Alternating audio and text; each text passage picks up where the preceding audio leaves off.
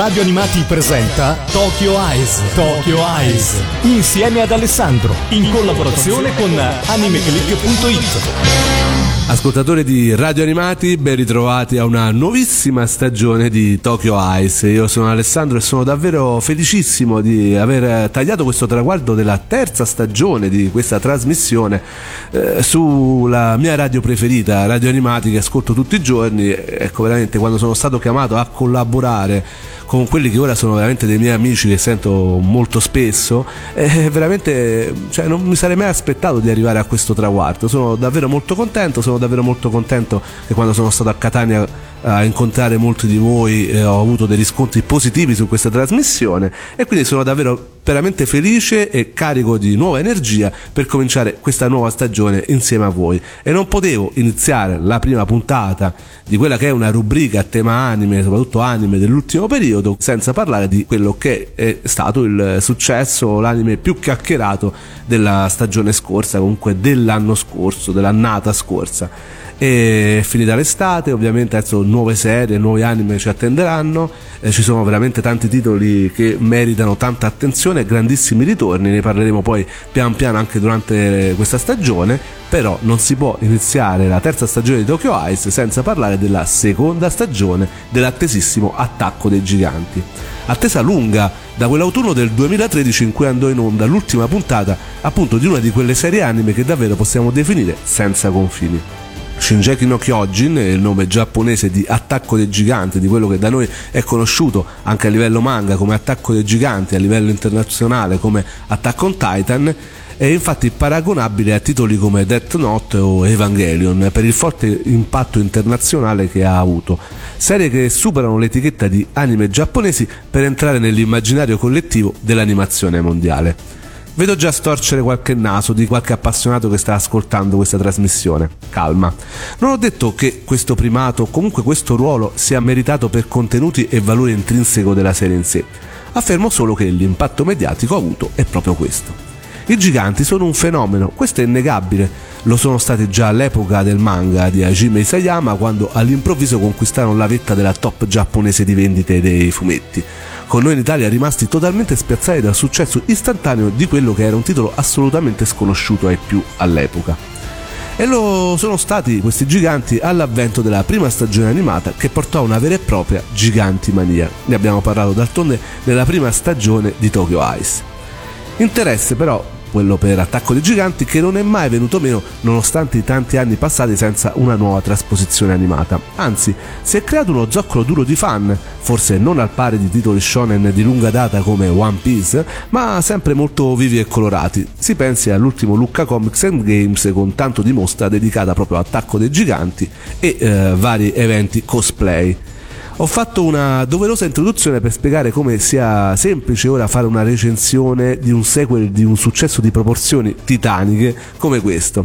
Sequel che ha mandato in tilt nuovamente, come ai tempi di One Punch Man, lo abbiamo detto la stagione scorsa, l'altra serie animata di gran successo, eh, il portale streaming di Vid, e che eh, ha totalizzato in poco tempo un milione di visualizzazioni, laddove le ultime serie arrivate in Italia in simulcast sottotitolato arrivavano a malapena alla metà appunto, in caso di grande popolarità poi. Un successo che era facile prevedere, forse, e infatti comunque DINIT, quando l'ha annunciato, DINIT che è il licenziatario di Attacco dei Giganti della prima stagione, ora anche della seconda, e quindi l'ha annunciato anche per poterlo poi portare sul canale gratuito Vid, ecco, un successo sì, era facile da prevedere, ma io lo giudico per nulla scontato, perché alla fine, anzi, maggiore è l'attesa, maggiore può essere la disillusione riguardo una seconda stagione. La seconda stagione, che ha avuto dodici episodi ed è stata trasmessa in Giappone dal primo aprile duemiladiciassette sulle stesse reti della precedente stagione. Anch'essa poi è stata, come dicevamo, resa disponibile in Italia grazie all'acquisto al, come licenziatario della DINIT come editore eh, sul canale streaming gratuito Vid. La serie eh, dei giganti, vabbè, è abbastanza famosa come trama. Ci sono questi giganti enormi che hanno praticamente devastato la terra, l'umanità si raccoglie in una determinata città che è divisa in più mura, in modo da difendere ovviamente quella che è la sua leadership all'interno proprio della città al centro, e ovviamente sacrificando maggiormente le varie aree, eh, quelle più esterne. I giganti infatti che eh, comunque rimangono fuori dalle mura fino a che un gigante colossale sventra le mura più esterne e devasta, fa devastare quella che è la parte più esterna della città.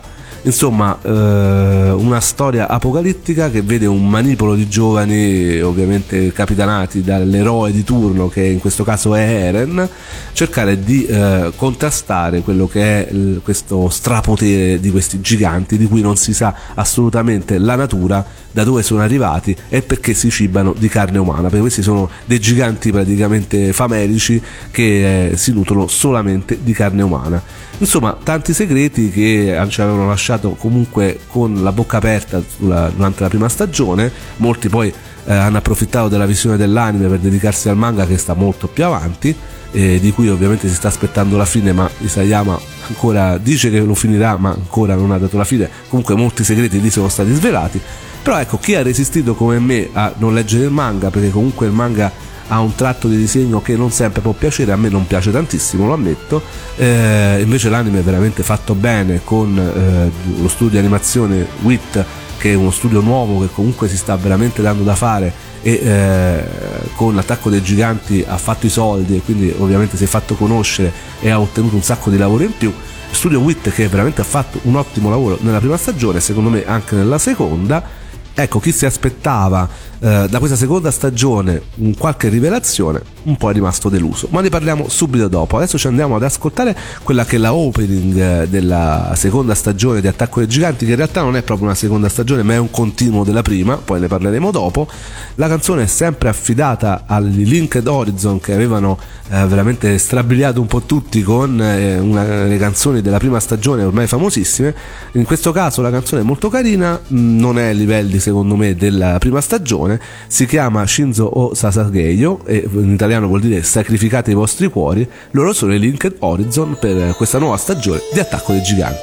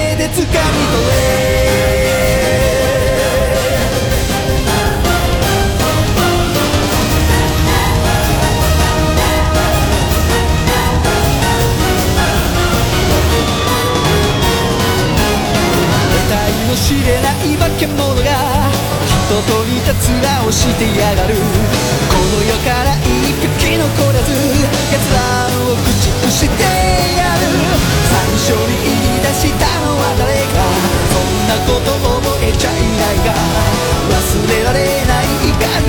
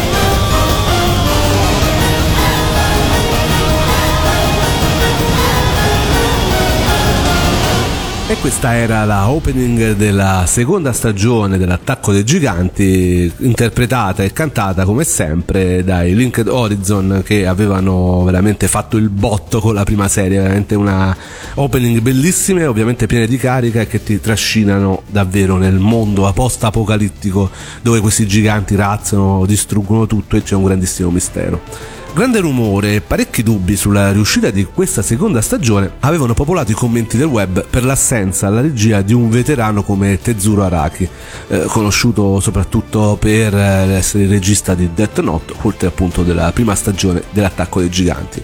In realtà questa notizia aveva generato due reazioni, una appunto negativa in chi aveva apprezzato le scene d'azione e il lavoro svolto sulla prima serie, ma anche una serie di commenti positivi da parte dei non pochi detrattori di questo regista, detrattori che non smettono di puntare il dito sui flop eh, che sono venuti dopo il successo di Death Note.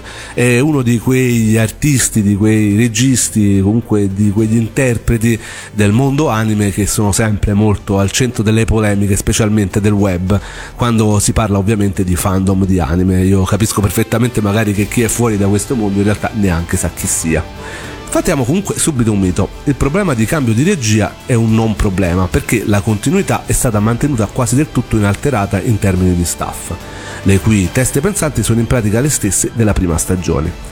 È infatti vero che Masami Koizuka è stato promosso alla regia, quindi al posto di Araki, ma Araki non è di certo sparito, anzi, in qualità di direttore capo è colui che si è occupato delle decisioni più importanti a livello narrativo, determinando le scelte che poi il regista ha dovuto seguire. Insomma, una continuity mantenuta. Calcolando poi che il nuovo regista Koizuka era già assistente alla regia nella prima stagione e che ha da subito affermato di non voler stravolgere nulla ma di agire in continuità per non deludere i fan, possiamo davvero affermare che a livello generale il modus operandi è rimasto praticamente lo stesso a distanza di quattro anni. Squadra vincente non si cambia. Tutto insomma nel segno, come dicevamo, della continuità, che si respira sin dalla opening che dicevamo prima, Shinzo o Sasageyo, scusate il mio giapponese, sempre affidata ai Linked Horizon, una canzone forse meno potente delle due che eh, l'avevano preceduta, ma che sostanzialmente ne richiama il respiro epic rock. Canzone che ti immerge, dicevamo, da subito nel mood post-apocalittico della serie, e d'altronde chi è che si occupa sempre eh, della host, della soundtrack, della musica? Nient'altro che il maestro Hiroyuki Sawano. Vabbè, che segue ormai questa rubrica sa della mia predilezione per lui, ne ho fatta addirittura re di una puntata intera dedicata solamente alle sue host. Veramente un genio secondo me eh, per quanto riguarda gli anime mainstream. Riesce a calarti comunque nel mood, appunto, come dicevamo, eh, nelle atmosfere degli anime che lui, a cui lui presta la musica, quindi niente, ci sta lui. Per me già la serie ha un quid in più.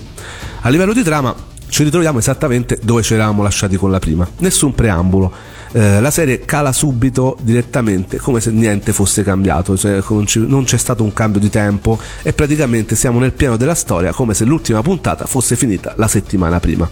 La numerazione d'altronde è in continuità con le puntate precedenti, quindi non è un errore o un vezzo della produzione, anzi questa non è, che una sec- non è proprio una seconda stagione ma una parte della prima in pratica. Se andate a vedere il numero, la numerazione delle puntate, essa continua esattamente con la prima, quindi non c'è di nuovo una puntata uno, due, tre, c'è la continuazione della numerazione con la stagione precedente. Ma dove eravamo rimasti?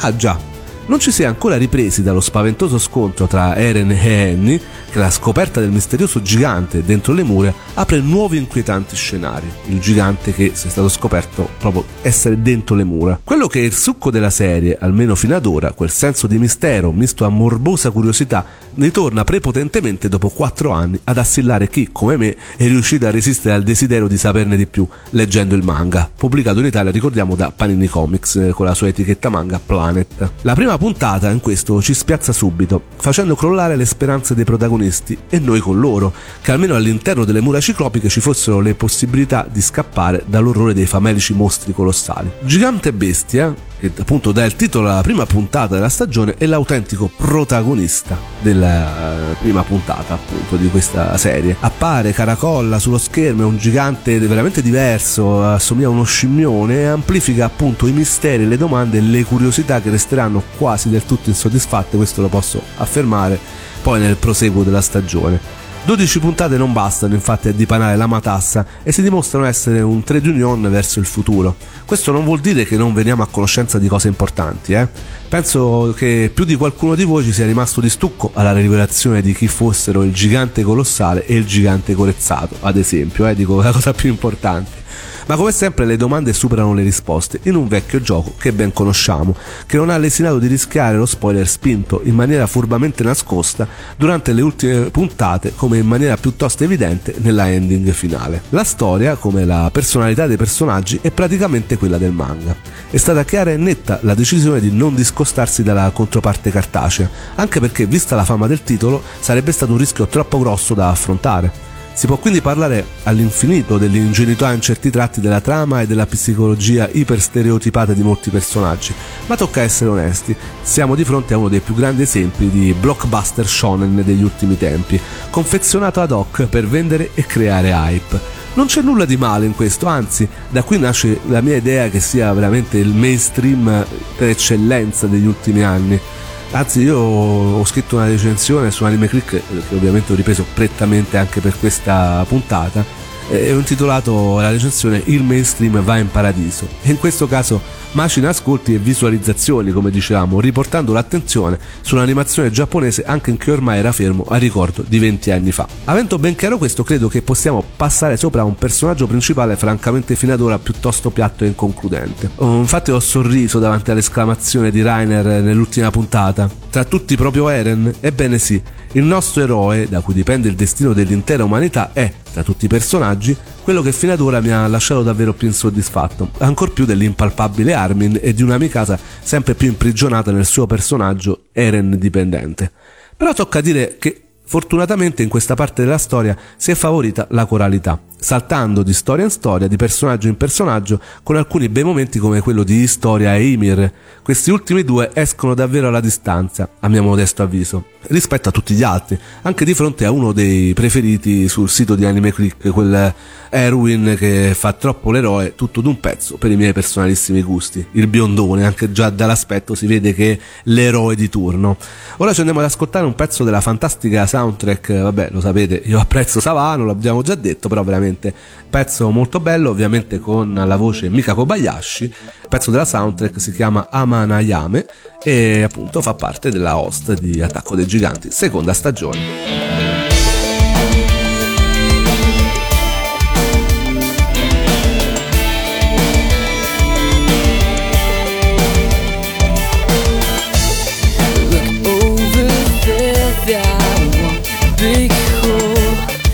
Oh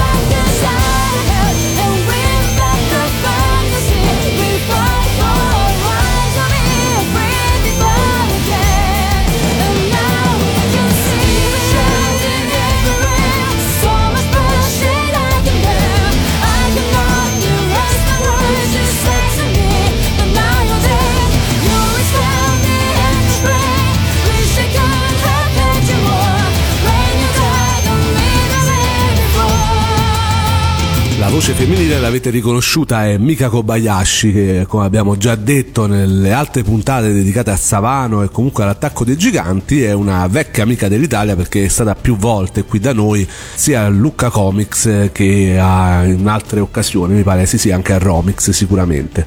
Eh, ama moltissimo l'Italia ed è una delle voci preferite da parte di Hiroyuki Sawano, e sapete tutti che è uno dei miei compositori preferiti, lo metto sempre ogni volta che posso. Siamo sempre qui a Tokyo Eyes su Radio Animati e stiamo appunto parlando della seconda stagione di Attacco dei Giganti, seconda stagione che è arrivata veramente molto attesa e che comunque ha portato con sé anche delle meravigliose musiche come quelle che stiamo ascoltando. Ritornando al discorso generale, ripeto quanto detto poco prima, sta eh, come sempre al cuore e alla mente di chi si mette davanti a uno schermo il giudizio finale su tale opera. Sono io consapevole che a volte tende a prendersi molto sul serio questo Attacco dei Giganti, cercando di snocciolare anche un po' di filosofia sull'odierna umanità, ma il target di riferimento non è ovviamente quello di un'opera impegnata, ed è come opera di mero intrattenimento che l'epopea dell'Attacco dei Giganti secondo me va giudicata, e in questo io reputo che il suo sporco lavoro questo titolo lo faccia, e anche bene. Azione, adrenalina e suspense sotto una bellissima colonna sonora di quella che stiamo ascoltando. Lo so, un'opera non andrebbe giudicata dal suo successo o dalla sua popolarità, ma se non lo si fa in questo caso, di fronte a un mega prodotto realizzato ad uso e consumo del divertimento, allora mi domando, quando? La voce del web ha comunque non è stata mai, non è stata zitta per quanto riguarda polemiche, figuriamoci il web quando può, se può criticare non lascia assolutamente sconti a nessuno. Insomma, in questo caso ha comunque criticato non poco la scelta di limitarsi a un così esiguo numero di puntate per una serie tanto attesa come questa, ma ormai i tempi delle produzioni animate, eh, bisogna rimarcarlo, sono sempre più stretti e veloci e gli artisti coinvolti sempre di meno e con tanti progetti a carico. Molti stenteranno a crederci, ma i lavori su questa seconda parte di Attacco dei Giganti sono cominciati in pratica qualche mese prima della puntata di apertura.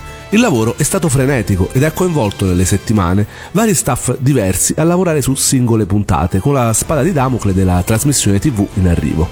Tutto ciò ha determinato scelte piuttosto criticate, come quella di animare il gigante colossale in computer grafica, uno strappo troppo netto con la stagione precedente ma anche con il resto delle animazioni di questa stagione. A parte però qualche sbavatura, a volte piuttosto netta come quella che ho detto adesso, devo dire che la stagione a livello tecnico è corsa via davvero bene, fino alla puntata finale. Su quest'ultima, non esente da diverse pecche e immagini fisse, è stato poi usato uno schieramento da battaglia. Pensate che solo appunto per l'ultima puntata ci sono stati ben due storyboarders, ben quattro registi di episodio, nove persone a capo delle animazioni e cinquantatré key animators. Cioè, chi segue un pochino l'andamento de- delle animazioni giapponesi sa perfettamente che questo è uno schieramento degno di un film, quindi effettivamente in questo caso il WIT Studio ha fatto veramente un gran lavoro. Ho voluto appunto dare qualche numero e spero di poterne dare altri in futuro su altre serie per far capire lo sforzo produttivo dietro un titolo come questo, con WIT Studio che è riuscito a mantenere il processo di produzione di tutti gli episodi nel proprio studio, mentre ben nove puntate della prima stagione erano state quasi del tutto esternalizzate. Questo studio, tra mille difficoltà e rischi che al giorno d'oggi possono portare facilmente al fallimento, sta crescendo e acquisendo piena consapevolezza dei propri mezzi, anche nella voglia di sperimentare. Il make-up animator, lanciato con la serie Cabaneri, è ormai un ruolo consolidato anche in questa produzione. Basta vedere il lavoro svolto sui primi piani delle facce, sui contorni degli occhi ad esempio, a cominciare da quelli di Eren che non sono per nulla passati inosservati. Un lavoro davvero interessante di cui sono curioso di vedere gli sviluppi futuri. Per intenderci, eh, è colui che si occupa di determinati punti del character design, cioè per esempio quelli intorno agli occhi come dicevamo, dando quindi maggior risalto uh, sicuramente uh, ai primi piani. Sono vezzi che sicuramente però determinano, ecco, la bellezza di un titolo come questo. Il tempo quindi è passato, veniamo anche alle conclusioni, ma il fascino e la popolarità di questa serie non è diminuito e il successo è arrivato anche in maniera fragorosa e per certi versi inattesa, tanto che, se ve lo ricordate, alla fine della stagione scorsa, con l'intervista che ho fatto ad Alex Corazza di DINIT, eh, lui stesso ci ha raccontato dello stupore dei licenziatari giapponesi di fronte ai numeri da record delle visualizzazioni sul portale Vid. Insomma, siamo tutti consci, almeno che dotato di un minimo di oggettività secondo me, che non siamo di fronte a un capolavoro dell'animazione, anche se quando ho detto questo su AnimeClick mi hanno criticato. Però non si può tacere sul fenomeno di costume che questo titolo ha generato. Nel ritorno degli anime giapponesi sul palcoscenico mondiale non si può negare, piaccia o no, il ruolo di primo piano che la serie tv tratta dal manga di Hajime Isayama sta avendo, e con lui il WIT Studio, questa interessante realtà nata appena nel duemiladodici da una costola della production I G e che si appresta ad assumere un ruolo sempre più rilevante nel panorama generale degli anime giapponesi. Panorama generale che veniamo proprio di recente quest'estate, proprio da un panel molto importante in America fatto da Net, anzi no, proprio a Tokyo, fatto da Netflix, in cui appunto eh, l'Italia è assurta nel panorama mondiale ad essere uno dei principali fruitori di animazione per quanto riguarda appunto i dati gestiti da Netflix, di animazione giapponese. Quindi in questo momento in cui c'è grandissimo focus sull'animazione giapponese, mostri giganteschi del marketing, realtà importanti come Netflix, Amazon, eh, grossi portali web e anche realtà abbastanza ormai contenute nel tempo come Crunchyroll, eh, che ha una forte componente americana, eh, però si sta diffondendo anche in Europa, cioè forte componente americana perché ha l'accordo con la Funimation, che è il più importante licensor eh, per quanto riguarda la diffusione di animazione giapponese negli Stati Uniti. C'è una grandissima attenzione, un grandissimo ritorno per gli anime eh, per quanto riguarda l'attenzione mondiale. Eh, molti dicono che sia una nuova golden age, forse è ancora presto per dirlo, però sicuramente c'è un grandissimo ritorno, un grandissimo riscontro, una grandissima attenzione e finalmente qualcuno che paga per produzioni che non siano giapponesi, perché Netflix, come abbiamo detto più volte anche su AnimeClick, anche in altre occasioni, arriva lì col denaro sonante, va dagli studi di animazione giapponese e eh, ordina eh, appunto la produzione di serie giapponesi fatte da studi giapponesi, che però devono avere una valenza mondiale perché saranno trasportate poi automaticamente su tutti i portali Netflix del mondo, fra cui ecco uno dei prossimi in uscita molto atteso, e penso che qualcuno di Radio Animati già drizzato le antenne, eh, sicuramente uno dei titoli più interessanti di, di, del prossimo futuro, veramente molto vicino, è il Devil Man di Netflix, che sarà dato in mano a un regista di cui abbiamo parlato in altre occasioni anche qui su eh, Tokyo Eyes, e cioè Yuasa. Insomma, tantissimo movimento, avremo modo comunque a maggior ragione di parlare ancora più di animazione giapponese che sta uscendo dalla nicchia, sta uscendo ehm, dal solo fandom che lo guardava con i sottotitoli in italiano o in inglese, sempre più doppiaggi, si spera sempre più diffusione nel nostro paese e sempre più persone che possono amarla e seguirla. Questo non ci fa che piacere, io vi do appuntamento a questo punto alla prossima puntata di Tokyo Eyes qui su Radio Animati, ricominciamo alla grande questa stagione, vi aspetto tutte le settimane e poi come sempre eh, vi aspetto tutti i giorni su AnimeClick, il sito di cui sono il direttore editoriale, il webmaster. Eh, adesso ci lasciamo con un altro bellissimo pezzo di, eh, per quanto riguarda la colonna sonora di eh, Attacco dei Giganti. Eh, questo pezzo è la sedicesima traccia del disco uno della soundtrack eh, di Attacco dei Giganti. Eh, la canzone in sé si chiama The Dogs. Eh, a cantarlo è sempre il personaggio che ha seguito Sawano un po' in tutte le sue avventure discografiche, eh, M P I, comunque questo è il suo nickname, non sappiamo bene come si chiami realmente, eh, dovrò fare delle ricerche, però ecco, è questo personaggio che canta in inglese in quasi tutte le canzoni delle colonne sonore di Sawano. E con questo ci lasciamo, con questa veramente bellissima atmosfera che ci regala eh, The Dogs, questa canzone della soundtrack di Attacco dei Giganti. Alla prossima su Tokyo Eyes. Sit on the people's faces everywhere. Black and blue, but they won't throw the double in. And let go of a dream. Man, woman, child, we have to be. Were we born to lose and let the rise be? Screaming out to put a beat. A world is